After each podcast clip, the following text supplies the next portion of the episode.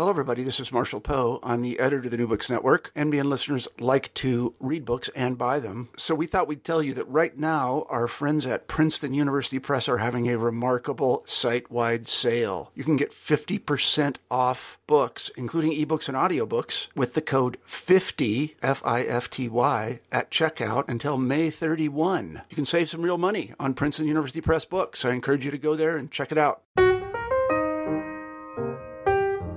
Hello, everyone, and welcome back to New Books in Biography. I'm Mark Clovis, your host for the channel. Today we'll be talking with John Bew about his new biography of the twentieth century British Prime Minister Clement Attlee, entitled Citizen Clem, a biography of Attlee. John, welcome to the show. Thank you, Mark. I wonder if you could start us off by telling us something about yourself.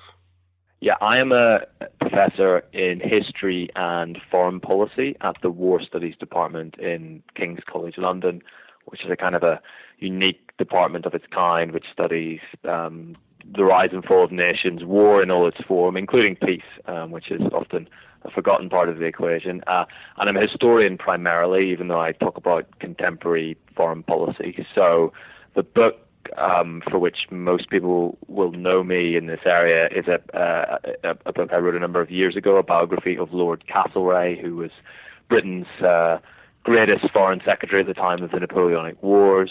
Um, I've also written on Realpolitik, a, a history of uh, an idea, really the idea of Realpolitik, which has some contemporary resonances.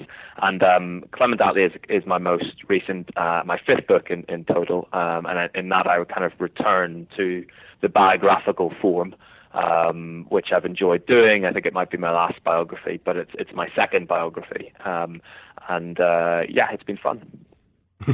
What led you to uh, write a biography? Because Clement Attlee is not necessarily a figure that is often associated with foreign policy uh, in, in, in the minds of, of many people. He's much more associated with the uh, wartime government of, of, of the Second World War and then, uh, of course, the, uh, the, the post-war government.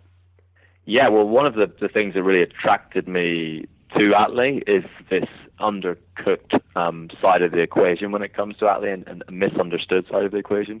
He's very much, in some people's eyes, a domestic prime minister. He's a British prime minister from nineteen forty-five to nineteen fifty-one, hugely influential in domestic uh, politics terms, and we can go into that.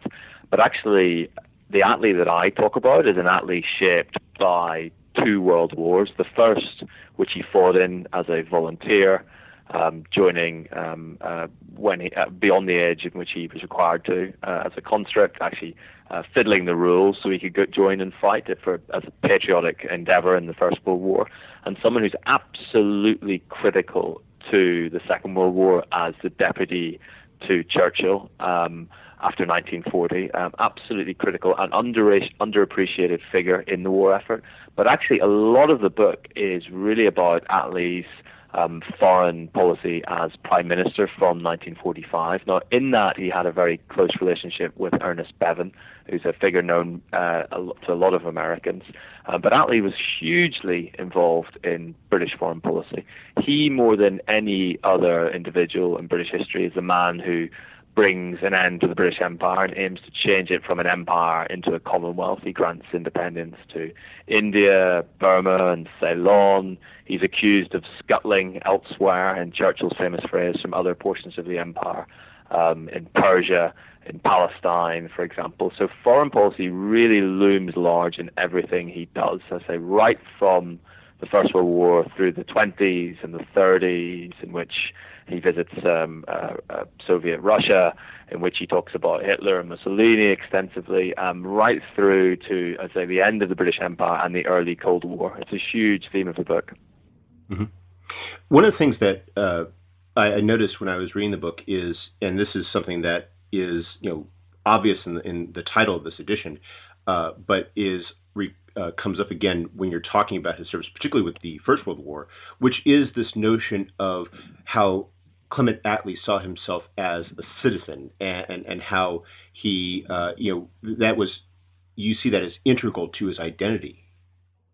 Yeah, absolutely, and this is a kind of a, another thing that I think has been slightly underappreciated, and partly it's because for previous generations of historians, and for many of those in Attlee's era, the idea of citizenship, rights and responsibilities, the duties you have to your nation as well as the the, the responsibilities your nation has to you, to paraphrase a great American phrase, um, were, were presumed to be a little bit more um, accepted, established, um, unspectacular. And one thing we've seen, certainly, and this is a big theme in contemporary British politics, but I actually think it has a, a resonance in, in the United States as well, is the kind of slightly tarnishing and the undermining of the kind of core notion of citizenship and the patriotism that sits alongside citizenship. And Attlee was someone who very much talked about uh, both responsibilities and rights. So he thought in the First World War it was his responsibility to sign up and fight for his country. One of the reasons why, which which drove him into national politics after nineteen eighteen, is that he thought that the, the flip side of that, the rights due to those citizens who'd fought for Britain in the war, had not been fully respected. In the twenties and the thirties, in these difficult times of economic hardship, Attlee basically thought, well, you have people willing to sacrifice, sacrifice themselves for the nation, and yet the state that the nation represents hadn't really delivered on their side of the bargain. So again, you know, for an American audience, I describe Attlee's government very much as the British version of the New Deal, a New Deal between the state and its citizens. And I think that goes to the core of everything that Attlee did, both in the domestic arena, but also in terms of foreign policy. Mm-hmm. And one of the things that uh, also makes Attlee such an interesting figure is, uh, which on the one hand is completely understandable given what you described, and yet in other ways on, on the surface so uh, unusual, is his background, which is that he is this British citizen who has this concept, and yet he comes from not uh, the upper class, but from a privileged background, and and, and, and someone who doesn't necessarily seem at, at first uh, glance to be the person who's going to someday become this incredibly successful prime minister for the Labour Party. I was wondering if you could speak to a bit about that background and, and, and who his uh, you know his family and and uh, and his early uh, his early upbringing. I think that's really the most fascinating side of Attlee, because there's two things that go on with Attlee from his early upbringing, his childhood, through to his later political career, and one could be characterized as almost revolutionary. The transformation he goes through. Let's not forget that he is a socialist, and that cannot be washed out of the equation, um, who's, a, who's emerged from a, a conservative background. And yet the second thing that I hope to come to over the course of my re- remarks, and I think it is also important for understanding Attlee, is a kind of a core sense of consistency. So while his position changes and his stance on the political spectrum moves from right to left, it's for the same reasons that Attlee um, first moved into public life. There's a core consistency, and one aspect is citizenship, and one aspect is patriotism. So what, what do I, I mean by that? Attlee's born in the late Victorian era into a broadly conservative family, a wealthy family. His father's a very successful lawyer, a very Christian family, and a, a classic establishment family in Putney, which is a lovely, um, still to this day, very wealthy suburb in southwest London. His schooling reflects his social status. So, very interestingly, Attlee goes to Haileybury College, which is described by uh, some at the time as slightly like Eton, the famous elite school, just a slightly less less expensive than Eton. Um, and that really sort of captures the Attlees, upwardly mobile, uh, bourgeois, upwardly mobile, but with lots of connections um, with the aristocracy and the ruling classes. And what's really interesting about Haileybury is that Haileybury is the most imperialist school in the whole of the British Isles. Its established purpose is to train its students for service in the name of the British Empire. And that is the milieu which Attlee grows up grows up in. And he describes being a young schoolboy, um, getting caned by his schoolmaster for over-vigorously celebrating British imperial victories in South Africa. I mean, he's a hardcore imperialist. The pride at looking at those famous maps of the British Empire, in which uh, of, of of the globe, in which a quarter of it is covered in the pink of the British Empire. He grows up in this environment, in this milieu, and it seems the most natural thing for him to be a strong loyalist, an imperialist, and someone who takes great pride in this exceptional, massive, expansive empire, the likes of which the world has never seen. So Attlee believes in that to his core. And even though he brings an empire, the empire to the end, he still has a sort of sense of circularity and, and attachment to that original mission. And yet what happens is this, as I say, this revolution. And it is that Attlee, partly out of loyalty to his old school, partly out of loyalty to his younger brother, one evening takes a train from Putney, this salubrious, wealthy suburb, right through the centre of the city, and he takes it on to the East End of London. And the reason why he's going to the East End of London is that his school runs a kind of a, a territorial army a training camp in a slum area of East London, which is supposed to teach the boys in that area discipline, um, how to clean rifles, how eventually to serve the British Empire. So it's a it's a it's a kind of a mini version of Haileybury, but for the working classes in, in, in East London. But when Attlee goes there, he's absolutely shocked at the extent of poverty in East London. And let me just give you an indication of that. So on the one hand, the British Empire is the greatest thing the world has ever seen, if you're a, if you're a British public school boy. And yet, at the heart of the imperial metropolis, in East London in particular, there are slum conditions, late Victorian slum conditions, the conditions that Dickens, of course, made famous in, in books like Oliver Twist or A Tale of Two Cities, which are worse than anything the world has ever seen, in which dysentery, in which um, uh, cholera, other other diseases are rife, in which you have barefoot children wandering the streets, orphans, poor houses. There's no trade union representation because a lot of the men have casual work down at the docks. There's a cocaine epi- epidemic in Victorian East London. Uh, prostitution is rife. And these are scenes that kind of shock Attlee. And at the, um, it, it, this is what really drives him into, into socialism. I say in the book, he matures into socialism. But it's from that starting point that if Britain is the greatest country on the earth that is actually exporting its ideas of the rule of law and liberty and citizenship to these other places on the earth, how can it be that the very core of its nation, at the very core of the imperial metropolis, you have circumstances and conditions that are just so disgusting and shaming? And that really is, it, it, as I say, it's patriotism that prompts Attlee to say, this is not good enough, something's gone wrong. And that starts his conversion and his march into socialism.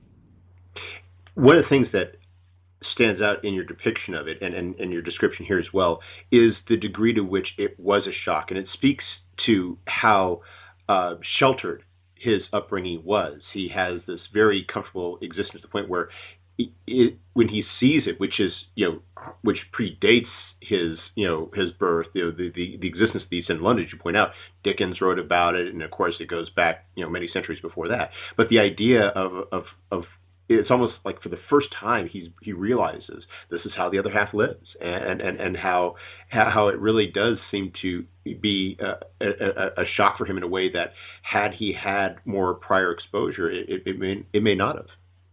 Yeah, I mean, he, it shows the extent to which he lives this sort of perfect idyllic childhood, and he really describes this idyllic childhood of, you know, cricket games and tennis games and Um, this beautiful area of southwest London that not much of us can afford to live these days. Um, but, but, you know, he, he, he, you know, is very much a product of that environment. And the greatest hardship are the kind of the, the, the public schools, which windswept quads and, and uh, cold baths and all these type of things. But actually, you know, while he's shocked, something else happens with Attlee when he's in this area, in this slum area, and it's a different response than a lot of other Victorians, because there is what's known in, in England, there are periodic um, um, sort of emotional and moral crises about what's known as the condition of England question, this poverty right at the centre of the imperial metropolis. So others have been beforehand, and others have established um, religious missions, uh, schools, have focused on training up and good character. Attlee's response is somewhat different, and it's it really goes to the heart, and it's, it's a clue to understanding him, because he's not really into charity as a thing. He thinks it's slightly patronising. Neither is he into moral uh, moral reformation either. So he doesn't support the temperance movement, those who would take sort of alcohol away from the working man, or anything like that.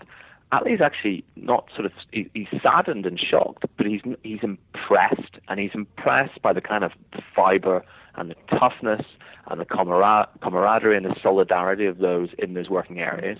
You know, young boys who help each other as orphans, families that support um, others when the men are out of work.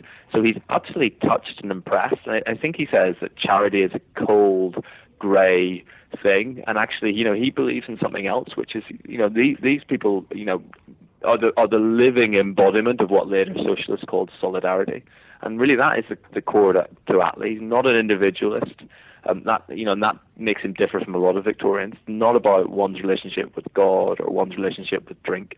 It's about a community, and and and that's something he really does appreciate from his early days. It seems that idea, uh, which. You know, that that respect he has for them is also part of the key to his success going forward, in, in that he doesn't condescend to them, he doesn't treat them as as a thing that needs to be saved, but he deals with them as human beings, and and and I think that also shows through in a lot of his in, in his in his political career as well, in terms of his uh, especially his electoral appeal. Yeah, it's an, it's an odd thing for a, for a shy guy, because he is chronically shy, and it's partly kind of going into this world that slightly cures his, his, his shyness, but he still has his shyness with him, um, you know, the, for the rest of his life. And I think, you know, you captured it very well. He has a certain ability to, as one someone famously said, to go to go about his business just like the sort of man who would vote for Mister Attlee. You know, he, he he can appeal at a kind of simple, basic level of humanity without being pious or preachy or over-earnest. And it's kind of an unquantifiable thing that actually goes very far in British politics. British politicians, you know, who are, are more preachy or earnest, like William Gladstone in, in Attlee's age, um, sort of slightly infuriate British. And Attlee has this ability, when he's talking to those in these working class areas, not to seem like a gentleman interloper, not to seem like someone who's turned out for a few years to forward his political career. And part of that's that's about longevity. And one of the, you know, the things that occurred to me over the course of, of writing the book, it's not until his, his mid-sixties that Attlee becomes prime minister. Um, and, and political careers these days are short and fast and brutish and nasty. Again, to borrow a phrase from elsewhere, Attlee's a man who, you know, by nineteen eighteen has spent, you know, uh, more than a decade in, you know, or so by the time the, the First World War begins, um, almost a decade in in East, East End of London, slowly building up his reputation, you know, standing in street corners and preaching to nobody about socialism, um, getting sort of thirty votes in local municipal elections. But he's there, he's helping people, he's on their level, there's nothing patronizing about them, he doesn't look down at their lives. Um, and what he holds is something which actually becomes crucial to the British socialist movement. It's it's a core belief that that's not local things can't fix this scourge of poverty, and the state at some point is going to have to step in, and that really is what distinguishes his, his political thinking. Mm-hmm. At the same time, though, he doesn't reject his past. He doesn't necessarily embrace the working class and, and put on working working class airs. You, you mentioned how. Yeah, he initially was, you know, he, he was training for a career in the law. He uh, em- embraces social work, but it's he subsists on the stipend that he receives from his family. So he is living with them, but he is not, you know, living in a tenement. He's not uh, putting on airs in that respect either. Yeah, no, that's actually very true. I mean, he does move into the boys' club in Haileybury um, uh, very soon, a year after he, he arrives there. Um, so he is sort of embedded in that area, but he has a generous stipend from his father. And then after his father dies, which which breaks Attlee's heart in many ways, he has um, a, you know a lot of money from his, his father's estate. Um, so he has a certain inbuilt advantage where he can actually afford to um, you know embed himself in this community. He can afford to dedicate himself to things like you know um, essentially social work, and that's what he is. He's a social worker. Yeah, I mean, so there there is an element in which, you know, that privileged background gives him the space and the opportunity, um, and, and, and, and basically avoids the sin of impatience, political impatience, and he's not impatient like that. Um, I think that is an important thing to understand about him. He's still taking relatively exotic holidays to Italy. He travels to the United States, for example. Um, you know, these are not the things open to your average Labour M P, who tended more to be a um, you know trade unionist, or you know particularly from the north of England as well. These are certain certain inbuilt advantages, I think, which do give him a, a sort of a perspective not available to everyone. Mm-hmm. And he is working in uh, the East End uh, right up to the outbreak of the First World War. And how does he transition from uh, his social work into military service? And and, and what what was his uh, career as an officer like? Yeah, I mean, it's pretty, it's it's in one level distinguished. I mean, it's pretty impressive when you break down the facts. He's carried off the battlefield um, three times in the First World War. And yet, when I hate to say it, it, it, it it's not sort of obviously heroic. So he's hit by friendly fire once. He's carried off with a, a tummy sickness, a, a stomach illness, Uh, at another stage, and he's hit in the back, I think, again by friendly fire, the third time he's carried off the war. So it's not some sort of, you know, famous um, story of, of, of huge courage. And yet that courage is there. Uh, and what's important to understand about him is that, you know, he, as I say, he volunteers after, um, at an age in which he does not have to fight in the front line. He's desperate to fight in the front line. And one reason is that he wants to fight in the front line is because uh, many of the boys in the boys' club that he ran have actually gone off to fight. Um, and so, you know, Attlee has trained them in the boys' club to shoot weapons, to march, and to drills. So there's a sort of sense of responsibility to what he's done already. Uh, but what's, you know, really interesting about the, the Attlee story in the First World War is that his brother simultaneously is a conscientious objector.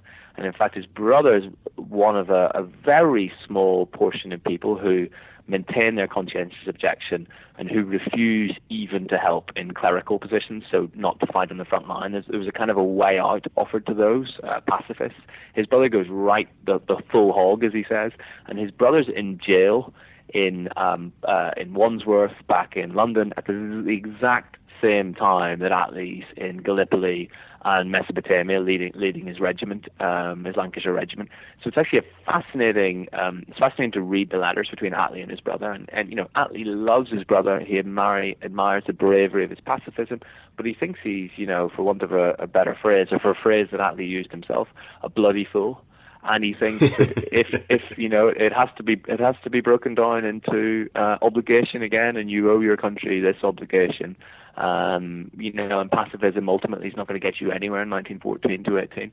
Um, so he can love and appreciate his pacifist brother, and tolerate and be impressed by his views, while fundamentally disagreeing with him, and, and volunteering, going above and beyond the call of duty to go and volunteer. And it's quite a, you know, fascinating, um, you know, war record. As I say, he's at he's at Gallipoli, a famous campaign, um, uh, church, first first of many disasters of Churchill's career. Um, and then he moves on to Mesopotamia. So he, he's um, almost one hundred years ago, actually, in April nineteen sixteen, he's shot by friendly fly, uh, fire, climbing over the top um, and charging a Turkish uh, trench. In classic Attlee fashion, it turns out the, that the um, Turkish trench has empty, been emptied the previous day. So he has a sort of glorious march. Uh, lands in the third uh, trench, and then and he's hit by friendly fire. And then um, uh, he you know, travels back through India, recuperates, and fights again, becomes major. So he's promoted to major and fights again on the Western Front. And he sees scenes of absolute desolation in nineteen seventeen and nineteen eighteen in separate postings. So, you know, he had a pretty good war, to, to use a, a classic uh, British euphemism. Um, and, that, and un, undoubtedly that, you know, image of Major Attlee that emerges after the war gives him a kind of a solidity and, and a kind of a, a respect to his political career that some other socialists might not have had, who regarded as more dangerous or pacifist or unpatriotic. Attlee's patriotism really, you know, shines through his every pore. And it's not something that he necessarily uh, plays up. In fact, you, you mentioned at one point that he, uh, I believe it was when it was uh, The, the the Hansard recording, he, he insists on not being listed in in Hansard as Major Attlee. He just wants to be Attlee. Absolutely. Yeah, the first time he becomes leader of the Labour Party in nineteen thirty-five, his very first act is to walk upstairs in the House of Parliament to the assorted gallery of um, uh, pressmen, and he says, "No one calls me Major Attlee anymore.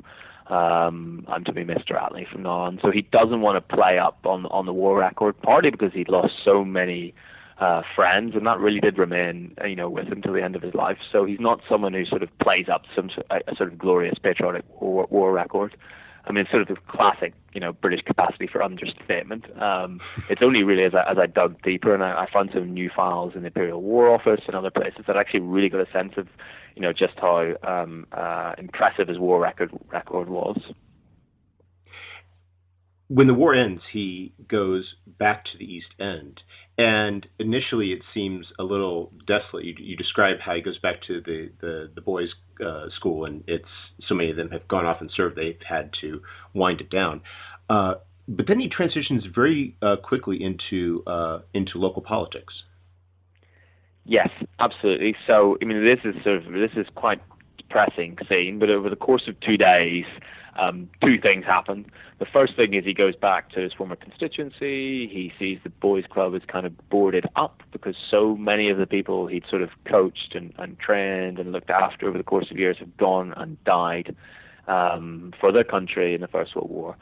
Um, then the following day, he goes back to the constituency again, and he meets a man called Ox- Oscar Toyvin, a, uh, a, a, a London Jew, I think of Romanian descent, who's like a local socialist Labour Party fixer. And Toyvin has the idea, idea immediately that Attlee has the stuff for a um, a political career, and that he should, um, after standing as mayor of Attlee in the first instance, you know, uh, Toyvin has already worked out that he should be the candidate for that constituency, partly because um, Attlee has this war record, and there's a lot of resentment in London in particular against the conscientious objectors who have stones thrown at them and are told they aren't patriots. Attlee really is the first rebuke to that. So the idea that socialists aren't patriotic in Britain, um, Attlee is, you know, the, the, the, the, the immediate, obvious counterpoint to that, and thus begins his political career in uh, in East London. And that comes at a very interesting juncture because uh, you have, on the one hand, that the Labour Party was uh, had, was. In, in a sense, divided by the position on the war. We had Ramsay MacDonald, who uh, you know had to basically uh, resign leadership because he was a conscientious objector. He stayed out of it, and yet at the same time, in the post-war environment, Labour rises to become initially the the premier opposition party, and then in nineteen twenty-three they uh, assume government for, assume office for the first time, led by Ramsay MacDonald. So that image is is is is not something that easily goes away. It's it's interwoven with who the Labour Party is that that, that Clement Attlee is, is is a member of. Right to today, there's always been this sort of tension when it comes to the Labour Party and whether the British public trusts them on matters of national security. Um, and it's playing itself out right out in, in contemporary politics today, where you essentially have a, a, a strongly anti-war leader of the current Labour Party. Uh, Ramsay MacDonald is the first casualty of that, but the British people do think, MacDonald accepted, um, and MacDonald changes his position on foreign policy anyway, the Labour, the Labour, enough Labour people have a strongly patriotic record, and they did do the right thing at the time of the First World War. Uh, and people like Major Attlee, or Clement Attlee as he wanted to be called, um, you know, are, are kind of a living testimony to that, absolutely. Um, I mean, in terms of the rise of the Labour Party in this, after the First World War, something happens which transforms everything, which is people forget that Britain's actually not a fully functioning democracy when it goes into the First World War. There are still plenty of people, casual labourers, people without their own properties, who can't show um, rent, um, who don't have the vote. And there's another huge enfranchisement of people uh, in nineteen eighteen. So Britain is ultimately, finally, a mature democracy after nineteen eighteen. And what does that mean? It means that a massive portion of the working classes who intuitively or instinctively would sympathize with Labour are enfranchised. So, you know, in the first half of the twentieth century, you know, what emerges is this big question as to, you know, when will there be a Labour government, a majority Labour government? Because it seems to many like inevitable, and it, that will be inevitable. But, you know, what will British socialism look like? Um, it seems to be slight, something slightly different from the European continent, when you have a much uh, more extreme form of socialism, much more sympathetic with communism, and and really the, the British Labour Party is, is the is the odd man out in the history of twentieth century European socialist parties, because it resists communism. Um, it also resists kind of um, pacifism uh, that it, it's inclined occasionally to lean towards. And it is people like Attlee who steer it on that course. And without people like Attlee, with that record, then Ramsay MacDonald can never kind of build his reputation up again. You know, turns out Ram- Ramsay MacDonald plays a very conservative um, uh, sort of approach to maintaining Labour in power, and that really is the key Um, to the fact they don't get derailed, they don't collapse, they don't divide, and they don't sort of um, um, chase communism, which so many other European uh, socialist parties did. Mm-hmm. And Attlee was there as part of it. You, uh, he, at one point he was uh, MacDonald's uh, uh, P P S. He is there, but he is a young younger member in a party with a lot of people in the nineteen twenties. And you, you describe how it, it's difficult for him to get into office, and then right when he achieves office uh, in in, uh, in in nineteen thirty, nineteen thirty-one, the uh, Labour uh, government that's elected at that time uh, tears itself apart because of the Depression. Yeah, Attlee is not regarded as a rising star, and that's something that, again, you can only have a career like Attlee's if you're a survivor and you have longevity. And his closest ally, um, Jack Lawson, a, another person with a great war record, who was a uh, northeast of Durham, a County Durham uh, miner, miners representative, describes Attlee as having the type of solid integrity that in time grows into massiveness. But no one can see this in the nineteen twenties. And the, the story of the book really in the twenties is this stuttering career, um, lots of family difficulties. His wife suffers um, what looks to be postnatal depression a number of times. Um, it's quite a tough job being an M P and trying to, you know, maintain maintain a house, um, a household, and, and, and Attlee, the money from his fathers begins to run out. Um, he seems to be going nowhere, really. He's sent by Ramsay MacDonald to India as part of the Simon Commission, um, which is to basically look at the conditions for uh, India and see if it's approaching self-governance, which is what the British always promised the Indians, but never delivered self-governance from the, from, from the empire. And Attlee goes to India, but he's kind of dispensable in the political firmament. And just as soon as he gets his foot in the door with a number of uh, two minor posts in the in the government, uh, in, in Ramsay MacDonald's second government, um, the uh, Wall Street crash happens, and we all know what happens there. Um, yes. And what Ramsay MacDonald does is is betray the Labour Party and forms a national government, with a huge national government, um, with a lot of conservative and liberal support, and divides the Labour Party right down the middle. And in nineteen thirty-one, the Labour Party almost looks finished, after having seemingly been the party that was going to take control. Uh, had inevitably, it had, you know, had a history on its side, and the working classes in its support.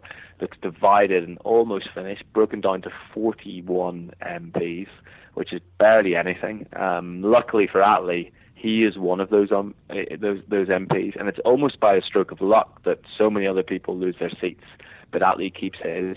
Uh, in the early nineteen thirties, that his, his career starts to build slowly towards this leadership position. You mentioned that not uh, it wasn't just the, the uh, number of, of Labour M Ps who lost in the election of nineteen thirty-one that followed, but it was in particular the leaders, uh, people like uh, Henderson, uh, rising stars like Herbert Morrison. They were temporarily uh, out of Parliament, and so you had this vacuum in which you had Attlee and one or two others, such as Lansbury and and and, and Green, uh, who and Greenwood, who uh, now suddenly were what was on offer until you get more people able to uh, get back into Parliament. Absolutely. I mean, to say it's a wipeout is to understate it. You know, all the rising stars, everyone who'd been ahead of Attlee in the pecking order, uh, young and new, or, you know, young and old, um, who seem, you know, whether they're the grand old men of the Labour Party or, you know, younger guns earmarked for greatness, are knocked out um, in, in the context of the Great Depression. And that gives Attlee a kind of a head start, but it's not just luck. And I think I would criticize those who said Attlee was always constantly lucky, because many of those who said he was lucky were jealous and annoyed Um, and there were those, you know, and, and it's in the diaries and the letters of his rivals that they say, oh, this little, little, this little man, we're not impressed by this little man. But the course that Attlee plays over the course of the nineteen thirties, the, the role and, the, and the, the, the way he does politics is actually pretty crucial to the British story. So if you think that Britain has a, a kind of a national emergency government after the Great Depression, that's very unusual in the British context. And in fact, it sounds like something that would happen in continental Europe. Um, and the question is, with this huge majority government, that basically street politics become pretty important. And, you know, there's an obvious problem with that if you're looking at what happened with Mussolini or Hitler or elsewhere. And there are genuine fears in the nineteen thirties that Britain could go that way. It could go to a strongman on the left. It could go to a popular front, which brings the communists in, something that Attlee does not want. On the right, you could go to um, fascism, and of course this is the era in which you have Oswald, Oswald Mosley, who's Britain's foremost fascist. Um, so there's, you know, the danger that street politics will take control. There's also a danger that, that big corporate interests like the trade unions or the National Executive of the Labour Party will start to take control and take power in their own hands. And what Attlee does very successfully, and he's praised by a lot of conservatives for doing it, including Churchill actually, he keeps the focus of politics in Parliament. And, you know, he is ultimately a parliamentarian. And, you know, in, in British history, we kind of forget that we sailed pretty close to the wind as well in the nineteen thirties. We like to have the story of unbroken constitutional politics and steady development.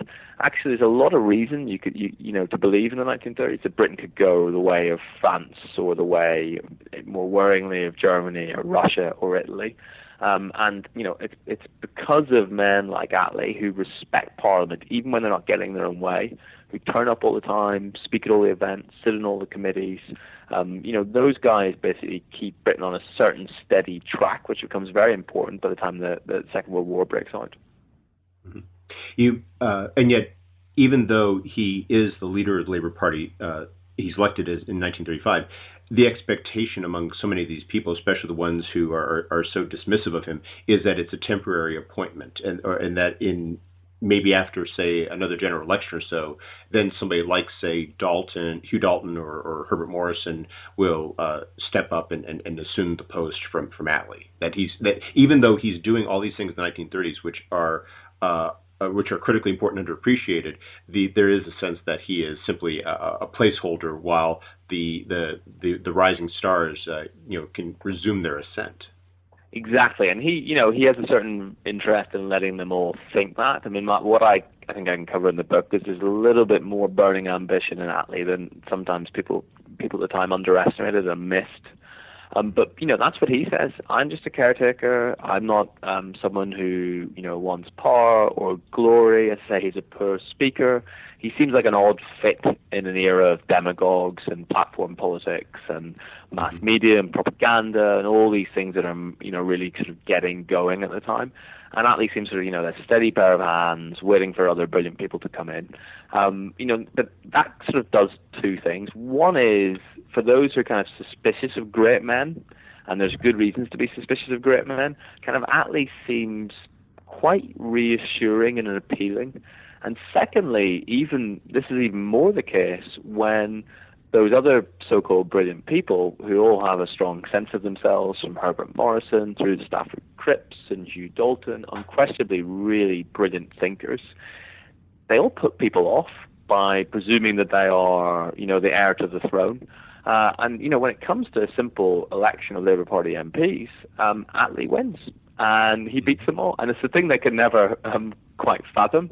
And it's a narrative that they continue, and constant threats to his leadership, constant carping and criticism from the outside. The fact is, um, when it comes to Labour Party elections, he wins them. And also, you know, I think the historical record shows that when it comes to appealing to a broad um, um, portion of the British electorate, Attlee's record is pretty phenomenal. So there's something that leads people to underestimate him, and yet there's sometimes, at the same time, there's something quite appealing in that, the lack of arrogance, uh, the lack of self-regard, the shyness, uh, and the impression of decency and solidity. And I think that, you know, does come into its own at difficult times in British history. And yet you don't make that the sole source of his success. You point to his political ability. And I thought that really came out well when you were talking about appeasement and the run-up to the Second World War, that he is having to navigate a, a very uh, difficult environment, not just in terms of the popular, you know, the national opinion, but also within his own party. And, and which, and oftentimes he's forced to take positions or, or, or approach problems from a from a standpoint that you make clear he doesn't always agree with himself in, in terms of, say, questions of rearmament, questions of how to deal with uh, the rise of Adolf Hitler and so forth. Yeah, absolutely. I mean, if you assess his record over the long durée of the nineteen thirties, he he's not an appeaser. Um, he becomes a strong anti-appeaser, but his record on foreign policy is actually a little bit incoherent and self-contradictory. So on the one hand, he's a, he's a League of Nations man. He really um, believes in and, and, uh, uh, uh, League of Nations sanctions. On the flip side, he doesn't support rearmament. So it's basically someone who's talking about, you know, the carrot and the stick. They're, they're happy to shake the big stick, but, you know, the British stick is getting smaller and smaller, and Attlee doesn't quite bite the bullet, and, and the Labour Party takes a long time to support rearmament. So there's a certain incoherence. Uh, and it frustrates those he's criticizing. So if you're Neville Chamberlain or those in the government, you're saying, you know, you guys, your sums don't add up. You know, the, your position doesn't actually make sense. And, you know, unquestionably, Attlee is playing politics and managing expectations in his party. The Labour Party, not for the first time, not for the last time, is divided on uh, issues of foreign policy. Doesn't quite know what to do about Soviet Russia and Nazi Germany. There's a lot of sympathy for Germany in the first instance, uh, which then turns into horror very quickly. So there's a kind of an inconsistency to his uh, foreign policy. The one hand, you could say, you know, expose him and criticize him for that, and I, I do do that in the book. On the flip side, it does, you know, speak to a greater kind of political astuteness, where he does not want the Labour Party to be divided on foreign policy, and he thinks the crucial thing is to keep it together um, until that moment where government becomes pos- possible, it becomes possible to win an election. Um, you know, and in the first hand, Attlee does that sort of slightly cack-handedly or clumsily, but he grows into his stride over the second uh, half of the nineteen thirties. And the, the big example of this is the Spanish Civil War, which he kind of makes a cause with which to rally the Labour Party around. And he criticizes the policy of non-intervention on the grounds that the um, Republican side, the legitimate democratic side in the Spanish Civil War, of course, made famous by Hemingway and Orwell and others who went to fight alongside by them, alongside them, you know, haven't got the support of, you know, for want of a better phrase, the Western nations, the democratic nations. Whereas, despite this apparent rule of non-intervention, the Francoists and the fascists have got the support of the Germans and the Italians, the two fascist states. And Attlee basically, this is the moment at which the kind of the Attlee's vision on foreign policy becomes more clear and directed. And he basically he divides the world into Uh, uh, not left and right, and this is where he differs from a lot of Labour Party. It doesn't matter where you stand on the socioeconomic perspective or economic issues. He divides the world between totalitarians and democrats, and I think that really goes to the whole, the, the core of what, what Attlee is and why eventually by nineteen forty he's happy to get into bed with Churchill and join the government. Mm-hmm. And yet he does it in a very democratic way, as you described. He uh, he doesn't join the, the, the, the cabinet at the start of the war, but when and when the op- when the opportunity presents itself in May of nineteen forty, he doesn't automatically make the decision. He goes back to uh, the, the the Labour leadership and, and gets their consent before he says that yes, this is something that we will agree to do. Yeah, yeah, absolutely. He goes to the Labour Party conference. It's pretty dramatic scenes. The Labour Party conference is taking place in Bournemouth. Um, they, uh, it's a small seaside town in the south of England. Attlee is travelling back and forth from there, having negotiations with the government.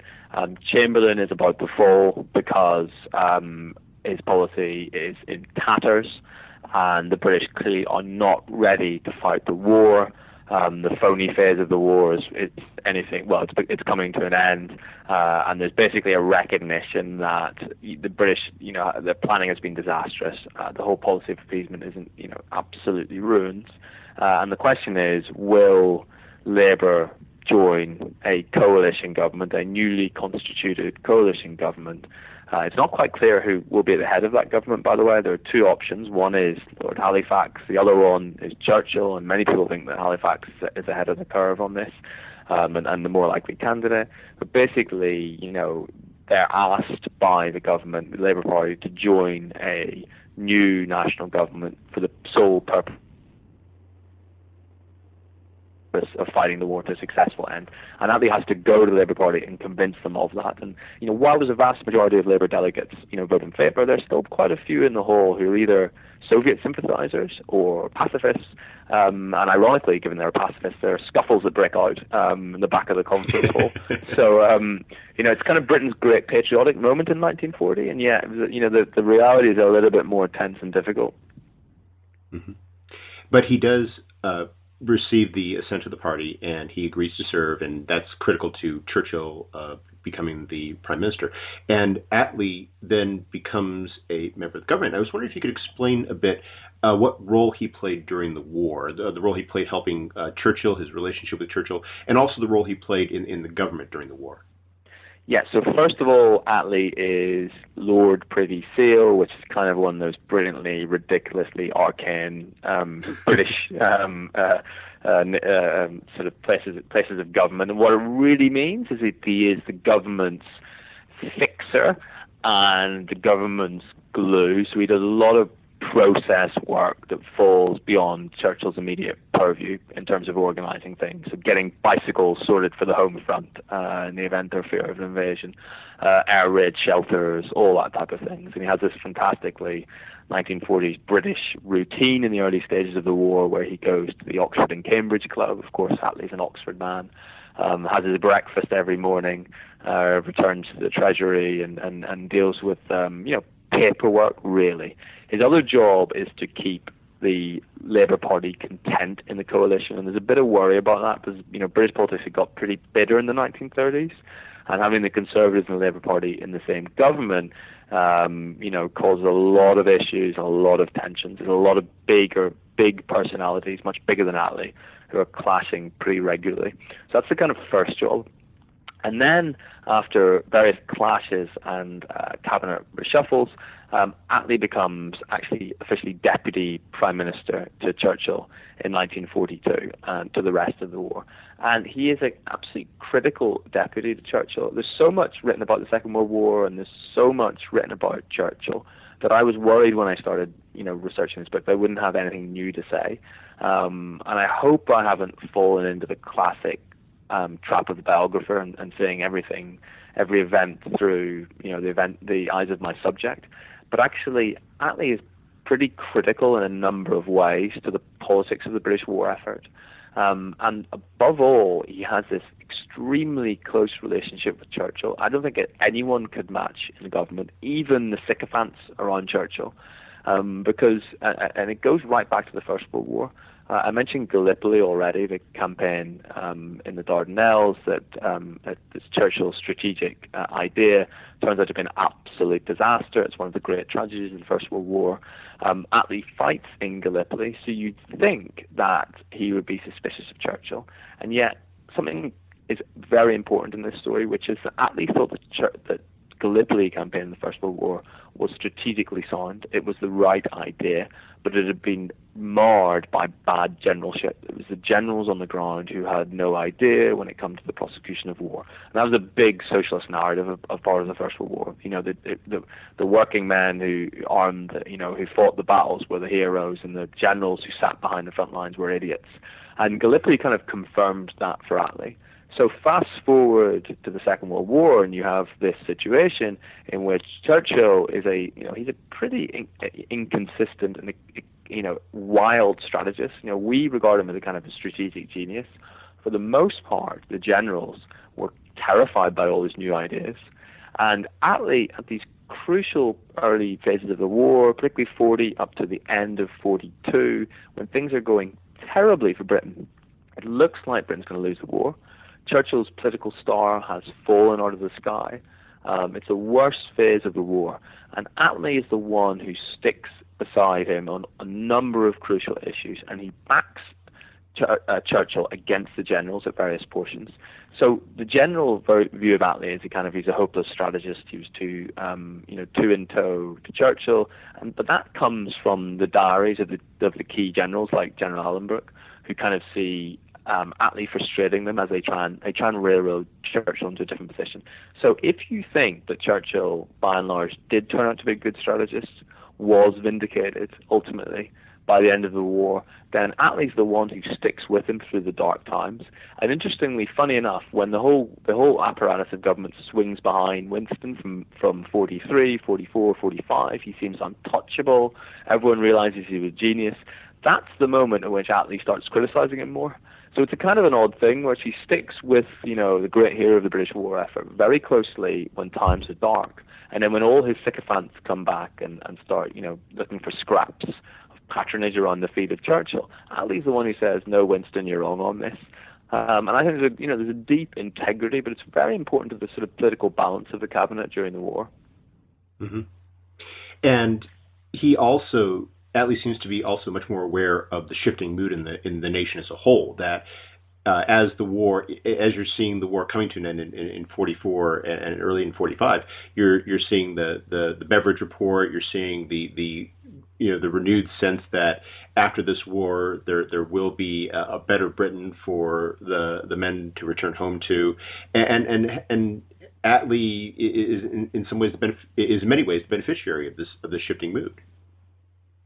There's a there's a revolution in British public opinion relating to politics in the Second World War, and no one sees the coming tide, the extent to which, um, you know, that revolution has transformed everything.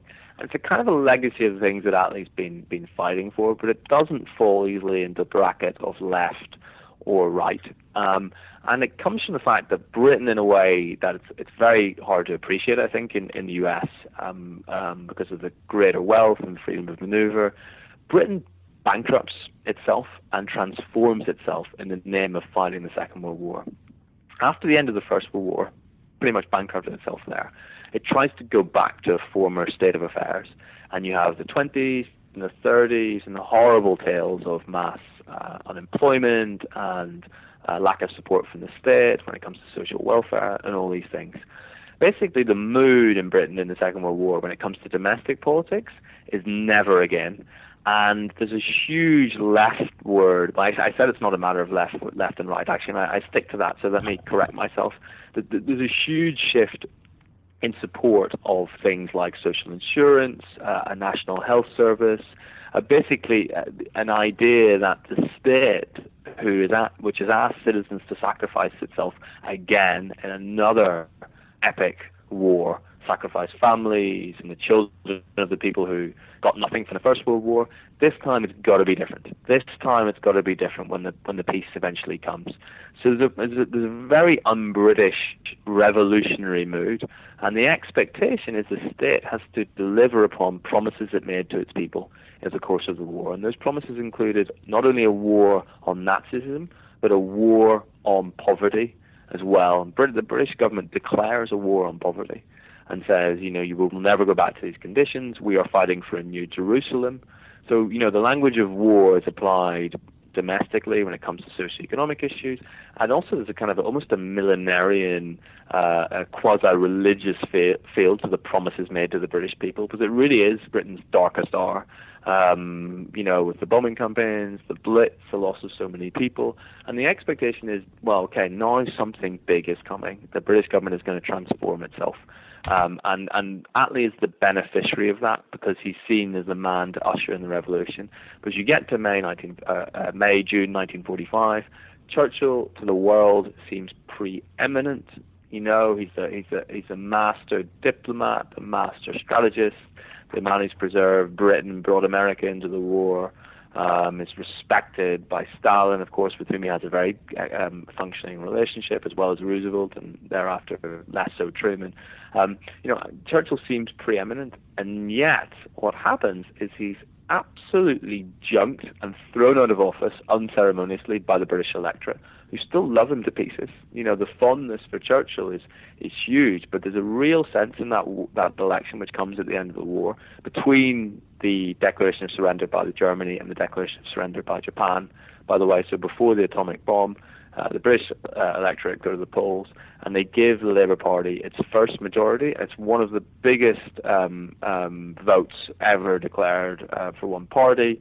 Um, it's a huge, huge victory for Labour. So Attlee inherits, if you like, the victory of Churchill. Um, and everyone's surprised, um, everyone's shocked, um, but actually, you know, they voted for it, so they shouldn't have been. So shocking, it shocked even Attlee. He was, uh, you, you describe how he's expecting a uh, a, a larger uh, uh, uh, place in, in, in the Commons, but he's still expecting that it will be a, a conservative majority with Churchill continuing on as prime minister. And yet here he is with this this opportunity, and it's one that uh, that that uh, you know, even on, on the cusp of this historic achievement, there were people within the Labour Party trying to take it away from him. Yeah, so absolutely. So all his enemies, even in the flush of victory, can't quite believe it's Attlee who's delivered it for them. So they think they would have done, well, they can't say they would have done better. It's beyond anyone in the Labour Party's wildest dreams, but they see the moment they've all dreamed for, which is this huge majority Labour government. The Labour Party finally able to do the things it always promised to do, essentially to implement, you know, socialist policies. Um, and um, the day that Attlee uh, learns about the election result, he receives a note from Herbert Morrison telling him, he's one of his most perennial and irritating rivals, telling him that he's decided to challenge him for the leadership of the Labour Party.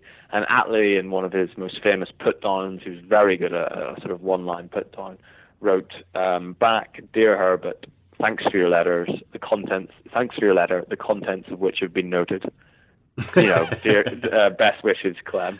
Um, so he just sort of just blindsides the critics. It turns out they can't, again, they divide themselves. They can't mobilize enough of a, a response against Attlee. But they even even the hour of victory, they try and take the throne off him. Uh, and that occurs time and time again. Uh, really incredible act of treachery. The Labour Party is remarkably treacherous in this, in this era. Mm-hmm. Um, and, you know, the, the, I think, and again, I make the case in the book, it's impossible to tell, because polling figures were so inaccurate and unsophisticated, you know, the whole industry of polling. My own view, and I, I think it's borne out anecdotally in, in plenty of the accounts I've read, is that Attlee is a big part of that victory. You know, for, British people are not voting for a radical socialist party. They are voting for the party most likely to usher in the things promised to them during the course of the war. And, they, and they, they're not voting for some sort of madcap left-wing foreign policy either. They're voting for a certain continuity in foreign policy, and Attlee kind of embodies both of those things. He's steady, he's suburban, he's not going to terrify you if you live in one of the suburban or middle-class swing states in and around London, which really decide British elections. Um, so he's a reassuring figure as compared to his rivals, and I think that's a, it's a big part of the story. Mm-hmm. And one of the things that makes it such a, a fascinating story is that after he has all these various figures like Morrison and and and, and uh, Dalton, you know, scheming to to uh, have him uh, overthrown, he still incorporates them in, in the cabinet. And we in, in America we have uh, that that Doris Kearns Goodwin book, Team of Rivals, which talks about how Lincoln Lincoln had a uh, very fractious cabinet during the Civil War, and all these Uh, politicians like Salmon Chase and, and William Henry Seward, who uh, at one point were, were his rivals and who uh, still thought themselves in many ways better than him and even conspired to take, you know, the, the presidency away from him in one way or another. And Attlee had the, had a very much of a, a of the same situation uh, in terms of having all these these Labour Party, as you put it, the big beasts, who, uh, even though they've made their desire to supplant Attlee very clear, he still brings them into the government, uh, it, uh, empowers them with important offices, and then lets them uh, run their own shows. Absolutely. I mean, I I, I, I like the, the, the Doris Kearns uh, Goodwin book, and, and I think it actually does capture something Attlee's able to. I mean, the, the British version of Team of Rivals is Ministry of All the Talents, which sounds like a bad H B O series, um, but that's um, that's that's what Attlee does, and he's able, and he has, you know, in a way, a more egotistic, um, more overconfident or self-confident leader couldn't cope with these people, you know, who are constantly treacherous um, in his cabinet. Attlee keeps them close. Um, and not only does that, he's not trying to clip their wings. He lets them use their energies and their talents, and there are undoubtedly some seriously talented politicians of a like, you know, we do not, don't, do not have today. He, he, you know, he basically allows them to, to run free in various uh, ministries. And the, the, the great example of that is, is Aneurin uh, Bevan, the sort of Welsh firebrand, who has, you know, abominable positions during the war, I've got to say. Um, there's a kind of written, written out of histories. Um, but, you know, hugely popular, wonderful speaker, very erudite, um, you know, powerful Welsh accent. But they, they always go down very well in British politics. Welsh accents are, are a real asset. I must say that my accent is Northern Irish, which is rather less classy or impressive. Um, but um, but Bevan has this um, this sort of, you know, deep Welsh accent ability to galvanise a room and, and, and sort of, you know, have that, that quick turn of phrase. And Attlee gives him, you know, despite all the criticism and the irritation that, that he causes him, gives him the keys to the um, uh, Ministry of Health and says, here's the National Services, National Health Service idea. Get on with it and implement it. And the creation of the N H S needs a Bevan, needs someone willing to railroad special interest groups, uh, clash with the doctors, et cetera. So Attlee both manages him at certain points and, and, and says, you know, calm down, calm down now at various points. But actually, you know, um, he, he, his his his unwillingness to impose his own, his own ego as the kind of identity of his own government means that these these brilliant people are given space and room to manoeuvre in their specialist areas. Uh, and, it, you know, it transformed Britain. What does Attlee do as prime minister? I mean, I mean, does he take on certain particular issues or responsibilities, or does he just simply uh, focus upon making sure that all the ministers are working in harmony? Yes. Okay. So, so that's a that's a great question, because there's a lot there's a lot sort of said ab- about this. Um, the, the sort of the general impression of Attlee as prime minister is that he's a really good chairman, and as I say, he allows these people in these different ministries to um, push ahead with various things. Um, I just I would say that's broadly true, but I would refine it in a number of respects. First of all, he is economically illiterate, which is probably a little bit unusual for a British prime minister of that era. Although Churchill was someone who was also economically illiterate, so in that sense, they, you know, uh, were in good company with each other. Um, and that was a bit of a delight to me, I must say, because I'm also economically illiterate. So the fact that Attlee does not understand, um, I mean, he really talks about, you know, failing to understand um, uh, the, the the exchange rates, um, imports and exports, um, you know, basically economic planning, all these things. He he basically gives that to the two key economists in the government. One is Stafford Cripps, the next is Hugh Dalton, and says, proceed. He's, a, he, I think I describe in the book as an ethos man rather than a process man. Um, but there are a few things that are his kind of special subject. The first is the National Insurance Act of uh, nineteen forty-six. This goes to the heart of everything that um, Attlee has campaigned for, and really it provides a kind of a safety net of social welfare for those injured at work, um, injured particularly, you know, in, in dangerous factory jobs, um, orphans, you know, those who suffer and have suffered by no fault of their own and no lack of effort, uh, but have no money to fall back upon. And, and, and national insurance really is at least the, the The, the issue that's most close to his heart in the domestic arena, and his government delivers upon promises that he was arguing for as a volunteer social worker in uh, in the Victorian era. So there's a real sense of circularity and emotional achievement. And when the bill is announced, he takes the unusual step of asking his minister, the social insurance minister, um, if he can deliver the bill. It's an odd moment for Attlee because he doesn't like, you know, grandstanding or, or taking the attention. So that's clearly an issue of huge um, importance to him. That's Britain's New Deal, if you like, and, and he very much, you know, has an idea of the New Deal himself. Um, in terms of the other issue that he really interferes on um, uh, and really becomes a special subject, it's foreign policy. It's a huge area of interest to him, uh, and that can be broken down into various component parts. Uh, on the one hand, I've talked already about the empire. Attlee wants to bring independence to India, and it's his own personal investment in that. Um, I mean, the Indian independence movement, you know, is responsible for Indian independence, and I'm not taking the agency away from, you know, uh, Indian nationalists. That's really the key to Indian independence. But in terms of a British politician who's emotionally attached and, and drove that forward, no one is of more importance to Attlee than that. So I think that's that's sort of uh, issue number one. Second is that he's so mindful of the collapse of the League of Nations that he really wants to make the United Nations work.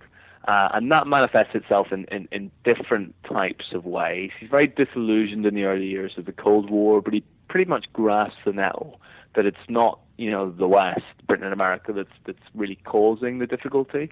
It's actually, you know, Soviet Russia that's being more intransigent, and it, it saddens him, but, you know, pretty swiftly he becomes a, a cold uh, warrior. And then the final aspect is the special relationships, so-called Anglo-American relations.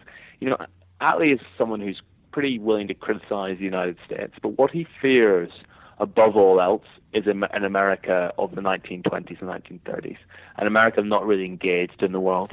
He basically thinks that America, for its faults, and remember he's coming from a left-wing perspective, and he does think America has faults. It's too corporate, it's too capitalist, um, a bit greedy or, or selfish. You know, I mean, quite hypocritical for a one-time British imperialist to say all this, but there, but there you go. Um, he basically thinks America's a force for good in the world, and that leads him to supporting, for example, um, the Korean War very strongly against the advice of a number of people in his government. So, you know, he's a former League of Nations man who has learned to appreciate that, you know, if you want a better world, if you want the United Nations, that sometimes you need to be willing to stand up for that, and that really drives a lot of, you know, his attention and his energy. Number of key visits to Washington, D C, I, I talk about in the book. And, and really, as a biographer, and I did this with the Castlereagh book as well, I, I tried to spend the proportion of time on the issues um, in the book that, that were exercising Attlee directly, and hence there's a lot of foreign policy in there because he was less interested in these, you know, the technocratic details of the Attlee government, and there's plenty of great books on the Attlee government. Attlee himself, as they had these special interests, and, and, and foreign policy is certainly one of them. I think it certainly helped that he uh, got along so well with his foreign secretary, Ernest Bevin, who was a titanic figure in his own right, and yet had a fantastic working relationship with Attlee. That's a, a, the, the most important relationship is that between Ernie, Ernest Bevin and um, not to be confused with Aneurin Bevan, often a uh, mistake made by uh, undergraduates or, uh, or, or, or, or school students. Um, so Ernie Bevin is Attlee's, you know, as Attlee's greatest ally, and he has been for a number of years. Um, he's a famous um, uh, trade union organizer, pretty robust, tough socialist. Um, orphaned, uh, um, uh, went to work in the docks, age fourteen, um, big, bold, beer-drinking type type of, I mean, he's a big hunk of a man as well, he really is, pretty thick-set, and that leads, that, that leads to serious health problems as well. Um, you know, ferocious um, uh, cold warrior as well, but, you know, a, a trade unionist, left school at fourteen, self-taught, pretty sophisticated about world affairs, if not often speaking in a sophisticated fashion, very pro-American, very attached into uh, sort of New Deal networks and positions. Um, so this is an odd beast that Attlee has beside him, and he says of, of Bevin, if you have a good dark, uh, if you have a, a, a good dog, sorry, um, uh, just let him bark. And that's his view, you know, of Bevin, who's, who's really, really to go perhaps too aggressive. And many Americans in the administration are sort of worried that Bevin's going to cause another um, Cold War. He's too aggressive with the Soviets. Uh, but this kind of core relationship means that Britain does, you know, chart an Atlanticist, um, almost a Churchillian path, even after Churchill. You mentioned uh, Bevin's health, and that's one of the uh, perennial uh points you keep returning to during your description of his premiership, which is how so many of these labor figures are, are ailing, and, and, and near the end of uh, the, the government, they're they're they're they're dropping like flies. Bevin, uh, Cripps, uh, Attlee keeps having to go to uh, various uh, clinics to recuperate because, in many ways, they've been in office uh, in various offices dating back to nineteen forty, so that by nineteen fifty, nineteen fifty-one, they they, they seem so physically exhausted. Yeah, I mean, the, the mid, the age of the um, cabinet when it's formed in nineteen forty-five, in the mid-sixties, and they start dropping pretty quickly. Cripps has stomach cancer, Dalton um, basically is sort of falling asleep in meetings, Uh, Bevan, not helped by the drinking himself, is also falling asleep in meetings, including um, famously said to be drunk in a meeting in which Britain decides to build an independent nuclear deterrent. So all the um, all, all the crucial meetings are taken after a, a, a, a sort of a liquid lunch. Uh, you know, Attlee at various stages, his knees are so sore he can't get up and down stairs. His sort of wiry, skinny frame gives him an, a surprising advantage. Um, at various points, and he seems, you know, even the fact he's, he has got these war injuries, et cetera, uh, means that while his knees are going, his mind stays quite uh, sharp. Um, but yeah, all these ministers start to get absolutely exhausted. Um, they can't work. I mean, the, the amount of business, by the way, is is, is huge after nineteen forty-five. Um, all the foreign policy stuff on, on the horizon, um, you know, to deal with all the war issues. Then there's the empire. Then there's the transformation of the whole basis of British politics. There's more legislation put down by that government than any before it. So the sheer volume of work is, you know, um, forbidding. And added to that, health problems. Uh, these men who've been up all every night through the war, um, you know, having pretty critical, uh, crucial roles. They start to get, you know, grandadized. Really, and it starts to affect the government very much. So one of the things that, you know, that happens to the Attlee government, they run out of steam, and um, in my estimation, it's, it's almost by nineteen forty-seven, forty-eight, so only halfway through his government, that Attlee's starting to think, you know, well, we've done all the things we, we wanted, you know, at a great pace, let's consolidate, let's slow down. And some of the younger bucks are, are, are saying, no, not fast enough, we need to do more, we need to do more. Uh, and that becomes a sort of a, a serious tension. That that first generation, those key figures who've risen um, with the Labour Party, Labour Party was only founded in nineteen hundred, and those who were there present at the creation, again, I keep on stealing great American phrases, but those who are present at, at the creation, you know, they see it out, and they see their triumph in a fifty-year portion of history, but by nineteen fifty, nineteen fifty-one, you know, their lives are coming to an end as well, and that is a that's a, a massive part of the story, absolutely. And, and one of the things that uh, uh, Attlee uh, continues on as, as Labour leader till nineteen fifty-five, and, and you describe how, uh, you know, as the end is, is coming for him to uh, depart, how uh, so many people don't want to see him go, and how even some of his uh, former adversaries like like Dalton are are, are realizing just, you know, finally for them, for some of them, just what he brought to the uh, to the party, what he brought to the nation, how unique he was, and how the Labour Party was really going to be in, in you know, under very different circumstances once they, they had no longer had the benefit of his of his the appeal of his uh, leadership. It's kind of oddly like a sort of aging dictator, though Attlee was nothing of, of a sort. But yeah, the worry really is by nineteen fifty-five that if Attlee goes, the grand old man goes, the lid will be blown off the top of the Labour Party, which the, there's new emerging divisions um, between a left and a right-wing faction that are getting incredibly bitter, and they never really break out under Attlee. So there's a kind of an appreciation of that, that, you know, no one else can kind of keep the lid on. Um, you know, there's no real successor. The next factor is that many of those rivals have either died or look so decrepit and, and, and you know, basically his, history has passed them by, and they're clearly not the future, not the answer. And the great example is Herbert Morrison, and some people say that Attlee keeps going till nineteen fifty-five just to keep Herbert out.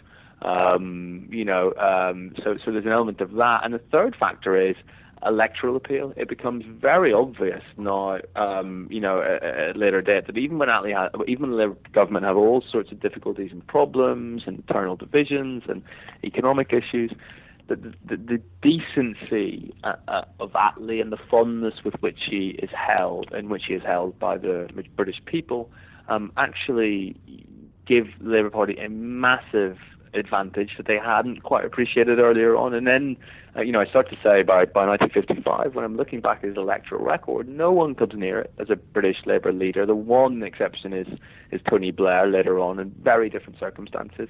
And suddenly, if you if you read back on Attlee's record, you, you start to see, you know, right from the moment he's leader in nineteen thirty-five, all the way through, that Labour is making incremental gains, um, you know, as soon as he becomes leader, and and, and also, you know, Um, he, he leads it to his greatest ever result. So I think that's that's a, that's a huge part of the story, and there's a, there's a slow recognition that this uh, little rabbit, as they call him, you know, actually is more talented and more effective than people have been real people have been realizing. Mm-hmm. Well, we've taken up a lot of your time, but before we go, could you tell us what you're working on now? Uh, I'm taking a break because I've got a baby on the way, so that's all that really matters now. Congratulations! Um, been, uh, thank you very much. My uh, my wife's banned me from writing another book because that was two in two years, and uh, it's uh, it's pretty tough. So um, I'm going to think long and hard before I, I choose the next project.